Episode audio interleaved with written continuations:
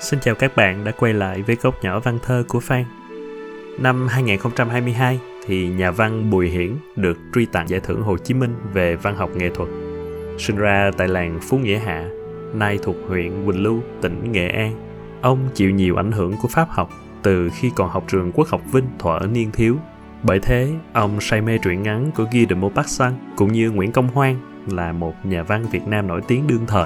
À, thế nhưng truyện của Bùi Hiển không đi sâu vào thành thị mà tìm một lối đi cho riêng mình thông qua việc khắc họa đời sống của người miền quê xứ Nghệ.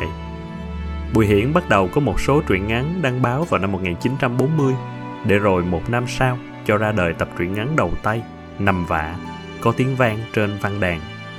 Nhà văn Thạch Lam nhận xét lối viết của ông giản dị và mạnh mẽ, thoáng qua một chút duyên kín đáo và có nhiều nhận xét tinh vi. Đó là một bức tranh có giá trị về cảnh sinh hoạt trong làng xóm.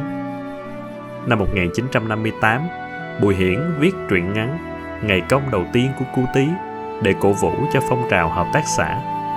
Truyện ngắn này được sử dụng trong giáo trình văn học phổ thông tại miền Bắc và cả nước Việt Nam trong nhiều năm, và có lẽ trở thành một trong những tác phẩm nổi tiếng nhất của ông cho hậu thế.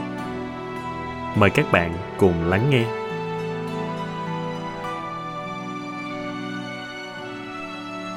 Ngày công đầu tiên của cu Tí. Thường mỗi tối, gà vừa lên chuồng được một lát là cu Tí cũng leo ngay lên giường đánh giấc. Lắm lúc bỏ cả cơm, cả nhà bận đi làm đồng nên về thổi muộn. Cũng chẳng cần, chú chàng đã lục nồi, chén đẩy cơm nguội. Chả là cả ngày chơi mệt mà, nhất là lâu nay gặt rộ, rơm đầy sân. Cu Tí với cu Tèo, hai anh em ôm nhau vật, đú đỡn như hai con chó con, lăn qua, lăn lại tha hồ. Có lúc cu Tèo bị đè, đau khóc chóe lên, nhưng lại nín ngay, rồi lại nghịch, lại cười sằng sặc, sằng sặc.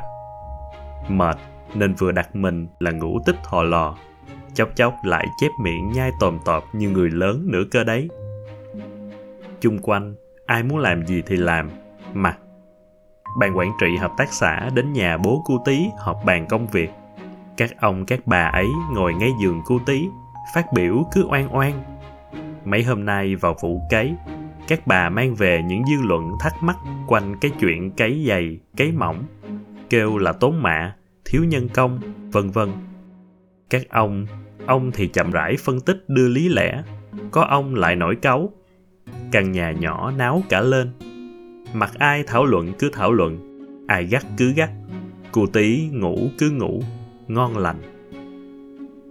Tờ mờ đất, trong nhà còn tối om, cu Tí đã thức giấc. Chú chàng rút đầu vào nách bố cho ấm. Bùng tình, chú chàng nói chuyện một mình, chỉ thầm thì ra hơi chứ không thành tiếng. Chuyện gì chẳng ai nghe rõ, chắc cũng chẳng ngoài cái chuyện hôm qua U đi chợ mua bánh đúc, con gà mái đen nhà ta ấp nở được mười hai con. Chợt bố gãi gãi nách, chắc là bố nhột. Bố cũng đã thức giấc. Cu Tí cựa mình, có tiếng bố bảo: "Hôm nay cu Tí đi chăn nghé, để chị Miễu đi cấy nhé." Ứ ừ, tiếng phản ứng bật ra tức thì. U ngủ trong buồng với cái Tèo, nói vội ra, giọng còn ngái ngủ: "Mày xem thằng cu Cát kia kìa, nó chỉ nhỉnh hơn mày một tí mà nó chăn con trâu mộng tướng, hôm nào cũng no kền ra." Im lặng một lát khá lâu. Chuyện này chắc đến đây là xong. Cu Tí cố nằm im thinh thích, không nhúc nhích.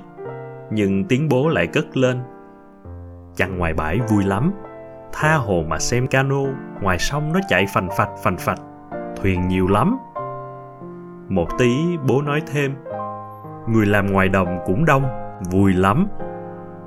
Cu Tí nằm im, không có ý kiến gì.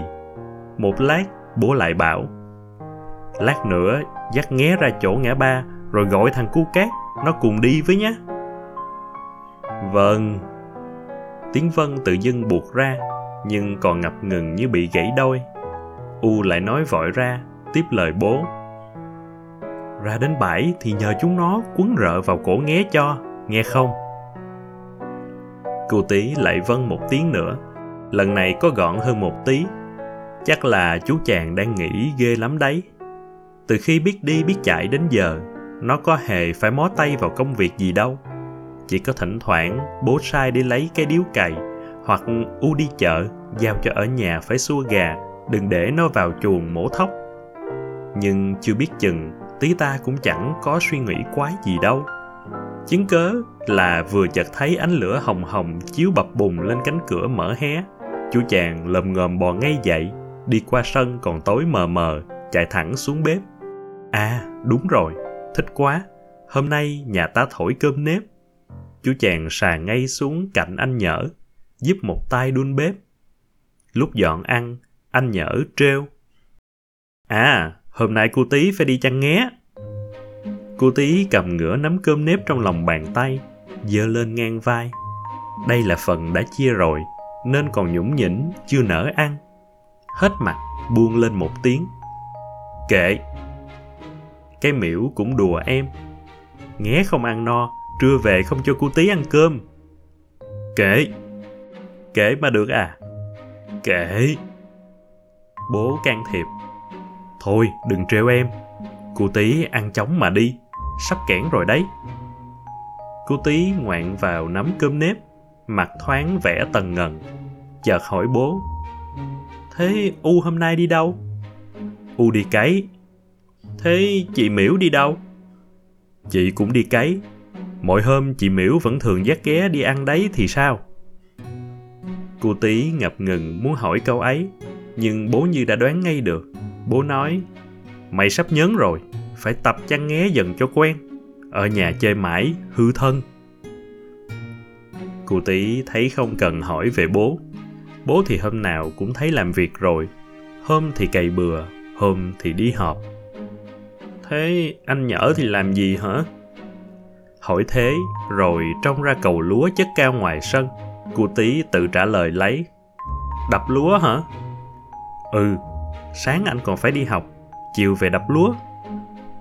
U cũng thẻ thọt: Cu Tí, gắn chăn nghé vài hôm để chị Miễu ra cấy bãi. Không có cấy không kịp, lấy thóc đâu cho cu Tí ăn. U lại nói tiếp: Chăn cho giỏi, rồi hôm nào phiên chợ, U mua giấy về, bố đóng sách cho mà đi học bên anh Thận. Ái già, lại còn chuyện đi học nữa cơ đấy.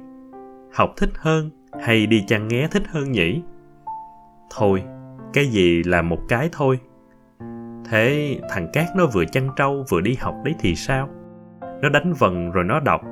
Chữ trong sách tròn tròn, bé bé, cứ như hạt đỗ xanh ấy, mà nó đọc thành chuyện Bác Hồ này, chuyện gặt lúa này, hay thật. Cu Tí không hỏi gì nữa. Chả biết vì đã hết thắc mắc, hay là vì đang bận gặm mấy hạt nếp dính ở ngón tay. Chợt có tiếng kẽn. Cả tiếng lanh canh ấy, hàng ngày cu Tí quen tai lắm rồi, không chú ý nữa. Vậy mà hôm nay làm cu Tí vểnh tai. Cu Tí thấy U chạy vội đi soạn quang gánh.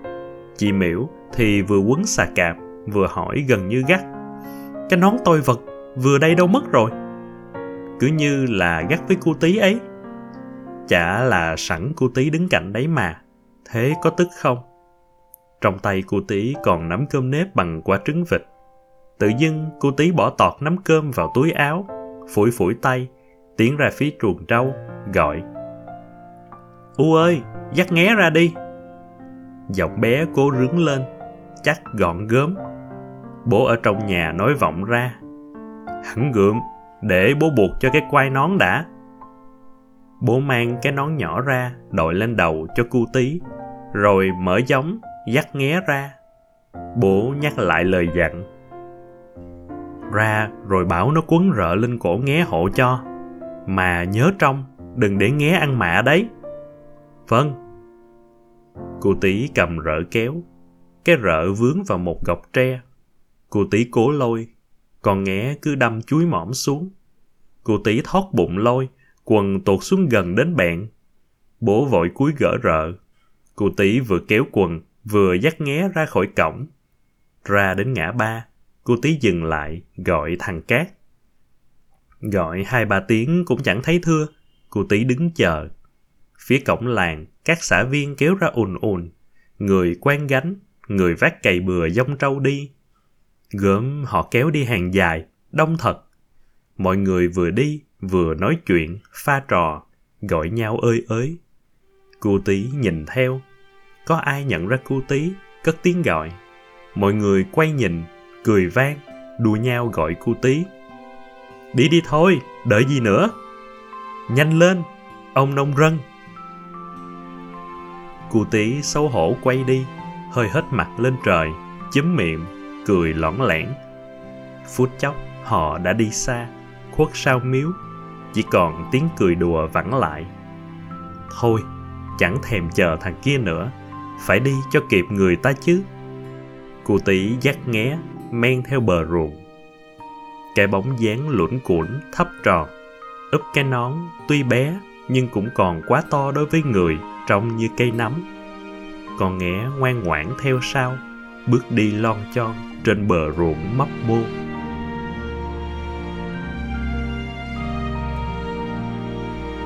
Dù trước hay sau năm bốn mươi lăm thì văn chương của Bùi Hiển vẫn kiên trì theo lối riêng của mình, giản dị, chân thực, hướng người đọc đến những điều tốt đẹp.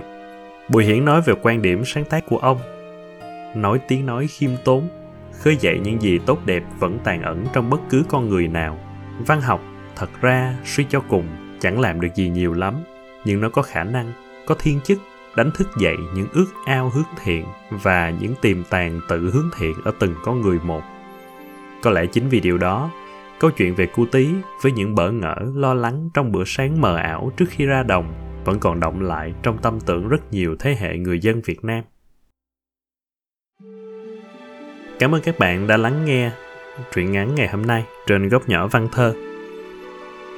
Nếu các bạn có bất kỳ đóng góp, suy nghĩ hay là có cảm xúc gì sau khi nghe tập podcast ngày hôm nay thì có thể để lại review ở trên uh, Apple Podcast hoặc là comment trực tiếp ở trên Spotify hoặc là trên kênh YouTube.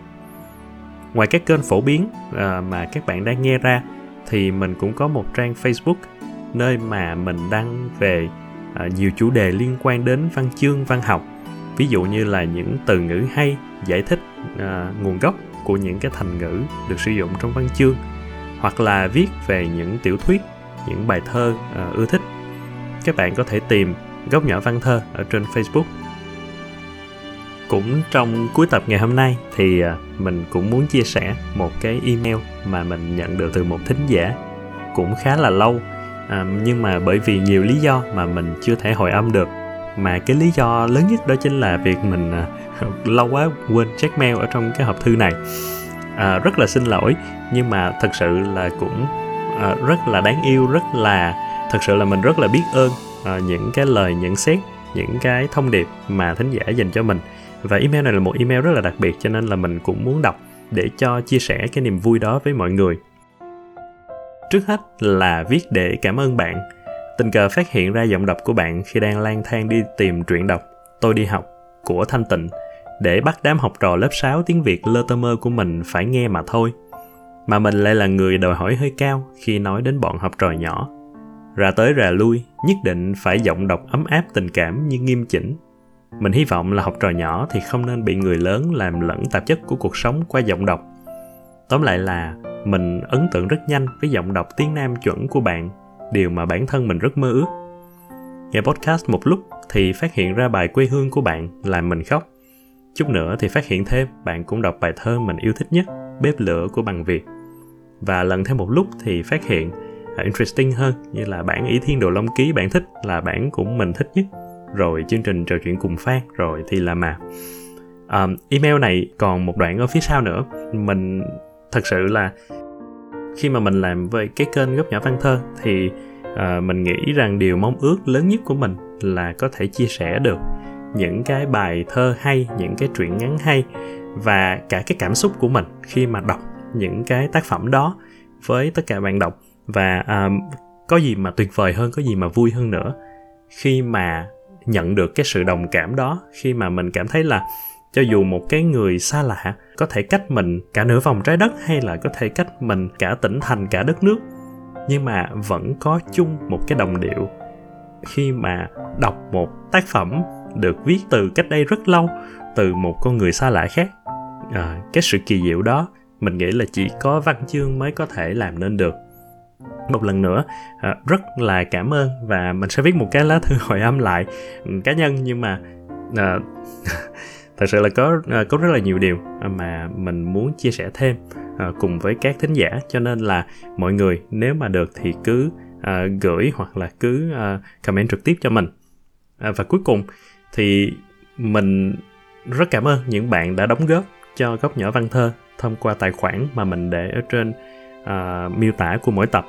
À, những đóng góp này là động lực to lớn và rất là thiết thực để mà mình có thêm thời gian, thêm cái nguồn kinh phí để mà làm cho Góc Nhỏ Văn Thơ ngày càng trở nên tốt hơn. Còn bây giờ thì xin phép tạm biệt và hẹn gặp lại trong truyện ngắn hay, bài thơ hay tiếp theo.